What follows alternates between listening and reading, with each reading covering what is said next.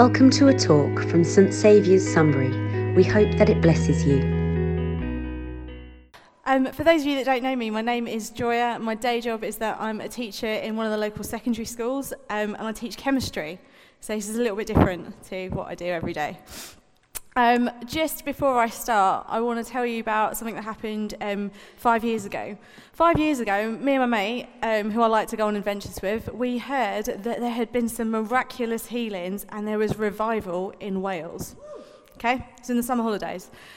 And so I said to, it was Nadine, and I said to Nadine, should we go to Wales? And she went, what, today? And I went, yeah, because there's like miraculous healings and revival. and she was like, all right then. So we got in the car. I went to the petrol station first, and uh, we drove to Wales. And we're in the car, and we're like singing some worship songs, and then a bit of stereophonics, and a bit of road tripping. And she says to me, Joya, why are we going to Wales? Jesus is everywhere. And I went, I know, I know. She said, but why am I excited to go to Wales? And I said, I think we just heard Jesus was doing something in Wales. And so we wanted to go. Because if Jesus was here today and we heard he was doing something in Staines, we'd be in Staines, where he was. And there's nothing special about, well, there was something special about what was happening in Wales, but it didn't mean that the Holy Spirit and Jesus wasn't anywhere else. But when we went there, we went with such expectation. And so, just what Ron said, we coming with expectation? And I was really challenged that day. Sorry, I don't know why it's doing that. I was really challenged that day that do I go to New Wine with expectation? Do I go to Soul Survivor or Momentum or whatever it is with my notebook ready for what God is going to say? Yeah, I do. Do I come to church with the same expectation that God's going to speak every Sunday? And I don't know that I did have the same expectation, but that was five years ago, and I'm three or four journals in now because God has been speaking. And um, just want to encourage you with that. You don't need to go to Wales, you can just come here. or go to Wales. um, life's frustrating, isn't it? I've got to tell you about one of my frustrations. I don't know where I put it though. This way? Is that better now? Okay. I don't know what I've done with it, but my frustration is my phone. Okay? Because, yeah, I'll use yours. My frustration is Ron's phone. I find that no matter what tricks I play, no matter how many applications I close down, no matter how often I dim that uh, brightness on my phone, or try and switch it to flight mode when I'm not using it, or turn off the Bluetooth, or avoid Facebook and Instagram, or close applications, usually, every day, at some point, normally inconvenient, this is what the screen tells me. Okay? And it's especially unhelpful when you're trying to get back from the O2 arena after midnight and you want to get an Uber because the train has stopped at the platform because some dude's got himself stuck in the toilet. and uh, when you try and get your Uber and you call your Uber and it's all great because the Uber driver has seen where you are, this happens. And you're like, brilliant. Now what do I do?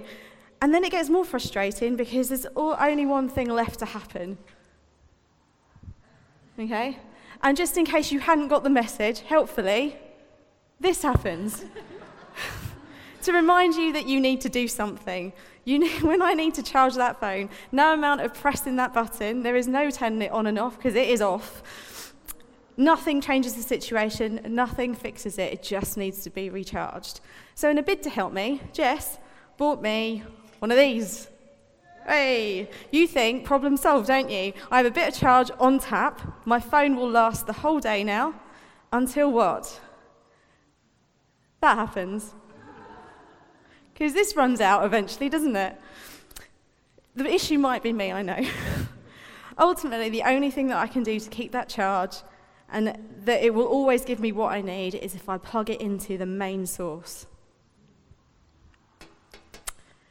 Today is my second favourite day in the year. My first, my favourite is Easter, okay? And Pentecost is my second favourite day. It is so exciting. And let me tell you why. Did you know the origins of Pentecost? It means the 50th day. And the term is borrowed from the Greek speaking Jews who used the phrase to refer to a Jewish holiday, the Feast of Weeks. The name was to instruct people to count seven weeks or 50 days from the end of the Passover meal to symbolize the beginning of the next holiday. Jesus and his disciples, Jewish, so they were used to Jewish traditions, and they also celebrated that Passover meal. In fact, when they sat down to celebrate or have the Last Supper, they didn't call it the Last Supper. They didn't know. They thought they were just going to have the Passover meal, celebrating the way that God had rescued their forefathers out of slavery in Egypt. That harvest festival, or the Feast of Weeks, soon turned into the celebration of God giving Moses the Ten Commandments on Mount Sinai. How interesting that it was celebrating God giving something to us, the law, and then Pentecost now is God pouring out his Holy Spirit, not to one person, not to just a group of people, but to all people forever. I've been married now for nine weeks and one day.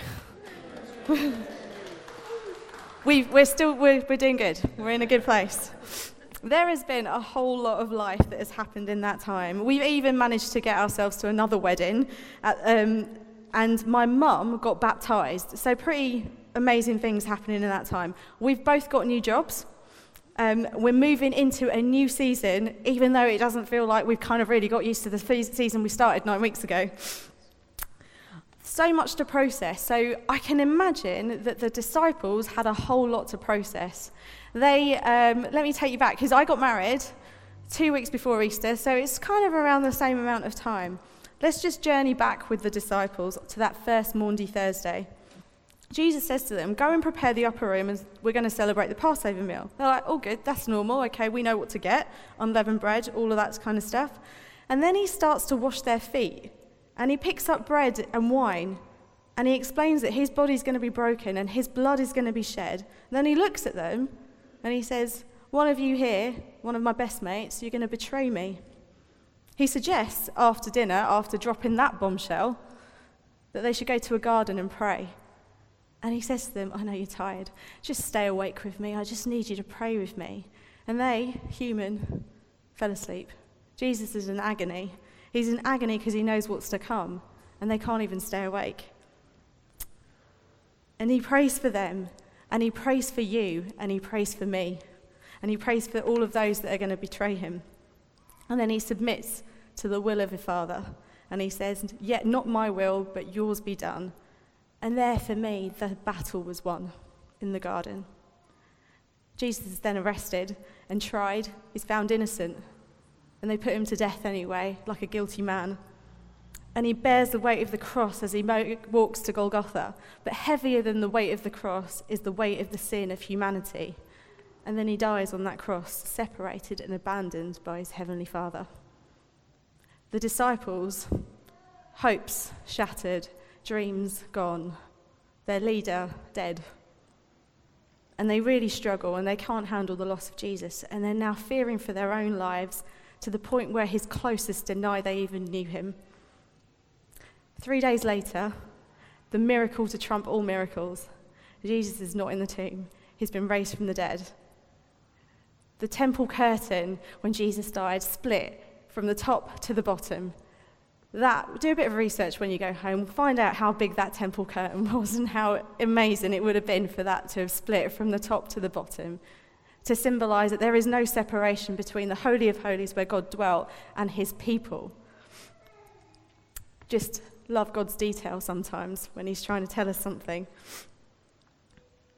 They're just starting getting, to, getting used to Jesus being back around with them, seeing more miracles. He's now explaining scripture to them.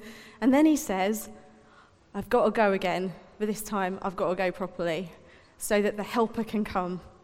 He says in um, John 14, If you love me and keep my commandments, then I will ask the Father, and he will give you another advocate to help you and be with you forever the Spirit of truth. Verse 25 All of this I have spoken while still with you, but the advocate, the Holy Spirit, whom the Father will send in my name, will teach you all things and remind you of everything I've said to you. Peace I leave with you, my peace I give to you. I don't give as the world gives to you. Do not let your hearts be troubled, and do not be afraid. He commissions the disciples to spread the good news of Jesus throughout the whole world and go and baptize people. And then he tells them to wait, which is weird. He says, Wait, wait for the Holy Spirit. Even the Great Commission needed them to wait. And our lives were never meant to be lived and carried out in our own strength. We were always supposed to wait for the Holy Spirit to empower us. In Luke 24, Jesus says, I'm going to send you what my Father has promised. We often feel disappointed with God because He hasn't given us what He promised, and sometimes I have been told wrong things. I used to have people, before I got married, people say, Oh, God's promised you a husband. I'm like, But He has He? It's not written anywhere. Don't put that on me and don't make me feel disappointed. But you know what? There are some things He's promised, and the Holy Spirit was what He promised. So let's put our hope in that. He said, I'm going to send to you what my Father has promised, but stay in the city until you have been clothed with power from on high. Power is a funny word these days.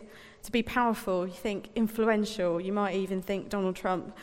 Usually wealthy, famous, strong, can have negative connotations too. We can abuse the power we've been given. We can read in the news about the misuse of power all the time. So to think that God's people would be clothed with power can send out these ideas of might and force. And back in the day, they thought that Jesus was there to overthrow the Roman Empire, and they wondered what that would mean. And they thought it was maybe a physical overthrow and there'd be a fight. So I wonder what that word power meant.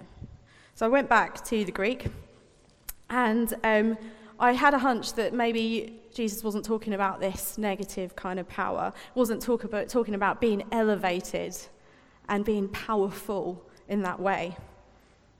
The word power in this passage is translated from the Greek dunamis, and I might have pronounced it wrong, so tell me later if I have. Dunamis means a strength from a source, a miraculous strength, the source being God. It can also be referred to as a moral power or an excellence of soul. So I thought Let's find out where that word's used elsewhere in the Bible. Turns out, so this is cool. When Mary is being told that she's going to be pregnant with Jesus, the angel answered, The Holy Spirit will come on you, and the power of the Most High will overshadow you. So the Holy One to be born will be called the Son of God. In Acts, you will receive the power when the Holy Spirit comes on you, and you will be my witnesses in Jerusalem and Judea and Samaria and to the ends of the earth. We have this treasure in jars of clay to show that an all surpassing power is from God, not from us. My grace is sufficient for you. My power is made perfect in your weakness. And therefore, I will boast all the more gladly about my weakness, so that Christ's power may rest on me. In all of these verses, I don't see control I don't see misuse of power. I don't see winning people over with good conversations. I see enabling the miraculous, enabling us to share the good news, helping us in our weakness, helping us to carry on another day, pointing to the fact that we cannot live our life in our own strength. Bit like a phone that needs charging.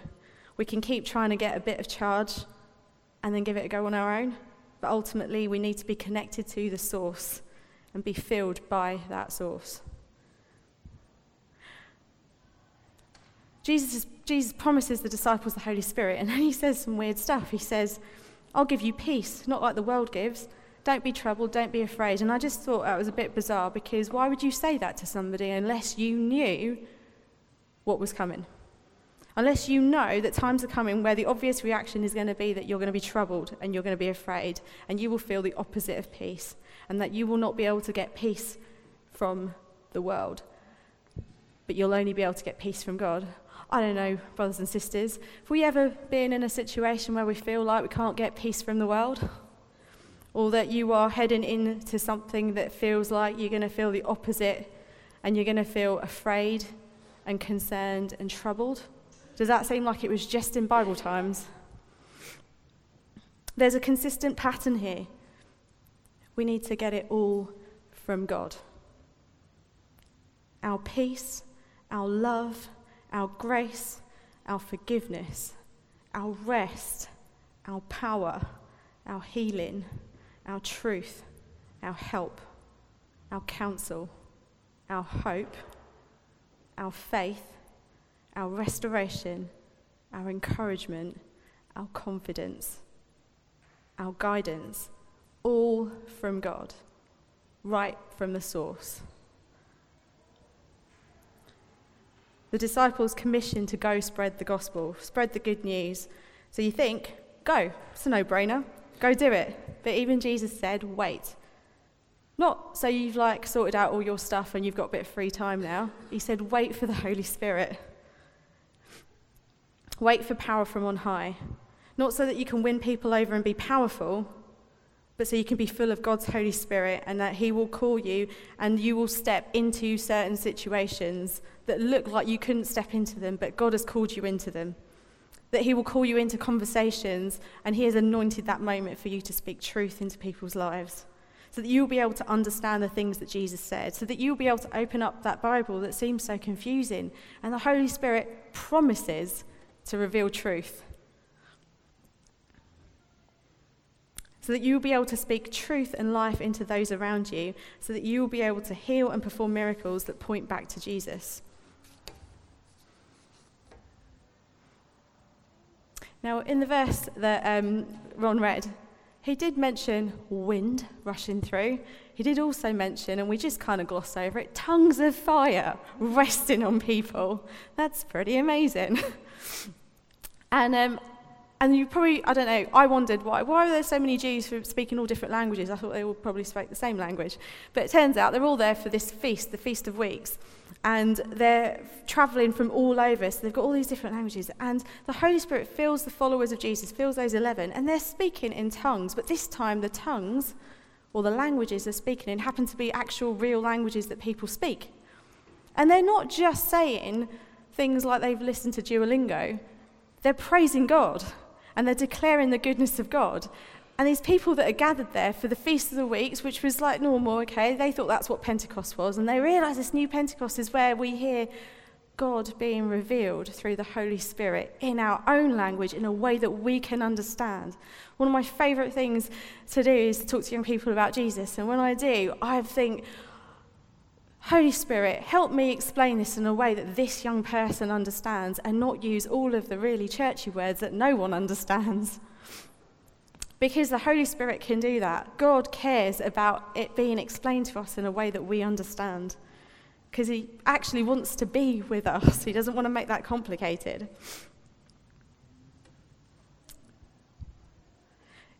It's so weird what happened that day that people thought they were drunk. And Peter says, no, it's nine o'clock in the morning. It's probably not that they're drunk. But he does say, and he says it to Jews, remember. So he's reading Joel, of the prophecy from Joel, to a bunch of Jews who know what was said in Joel. And he says this this now explains what is happening here. In the last days, God says, I will pour out my spirit on all people. Your sons and daughters will prophesy. Your young men will see visions. Your old men will dream dreams. Even on my servants, both men and women, I will pour out my spirit in those days, and they will prophesy. I will show wonders in the heavens above and signs on the earth below blood and fire and billows of smoke, and the sun will be turned to darkness and the moon to blood before the coming of the great and glorious day of the Lord, and everyone who calls on the name of the Lord will be saved. Minds blown because they would have known that and thought, we thought they were drunk. But I think that this thing that I've been reading about is that this. And you know what? If you carry on reading in Acts, so many more people came to follow Jesus that day because they got it in a way that they understood. And Jesus and the Holy Spirit came and anointed that day. It wasn't just for that day, though, because I don't think that we were designed to live without the dunamis of God it would be like using my own phone and running out of charge and uh, trying to look for a temporary fix, like a portable charger, but then still running out. Instead, we've got access to dunamis of God through the Holy Spirit forever. I don't need any temporary fix.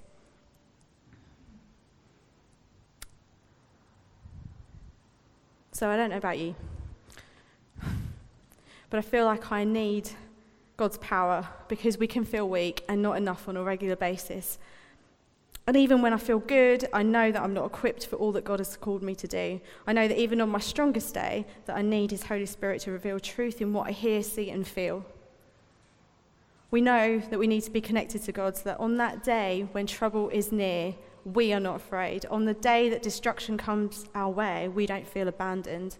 On the day that sorrow is on the doorstep, creeping into our homes, the Holy Spirit will bring comfort. On the day that stress fills our mind, the Holy Spirit floods in with a peace that passes all understanding. On the day that confusion attacks, the Holy Spirit reveals truth. And on the day that condemnation and guilt grips us, the Holy Spirit reminds us that forgiveness is found in Jesus and that He loves us. And when I spoke in the first service, I just felt that maybe these pictures that I showed at the start would speak to somebody about where we are and where we need God. And I don't know, can you go to the last one? I don't know if we're here, where it's just like, we've got to just get back to the source completely because we are empty. Or whether we're back again to the first one. Today's a warning, like, maybe, that we don't need to wait but we can just go back to the source. And you know what? Let's do it this morning here, but every day. You don't need to go to Wales. You don't need to go anywhere in particular because you can just every morning say, every evening say, Holy Spirit, come, fill me. Go to the source for all of those things. Because my experience has been that life just is life like a lot of the time. And I could spend all my energy trying to change that, or I could wait on the Holy Spirit and say, Father, where are you working? Where are you moving? Where are you leading me? Where are you helping me? Where are you restoring me? And that seems to be way more productive and way more soul restoring than trying to fix it in my own strength. So I encourage you, friends, let's stand to our feet. Let's wait for the Holy Spirit because He's here right now and He wants to fill us. Remember, there are a thousand things that we think that God has promised us that we're entitled to. But there today, let me tell you, there is one thing that He really did promise, and it is His Holy Spirit to fill us now. For more information about St Saviour's, please visit our website at www.stsavioursunbury.org.uk.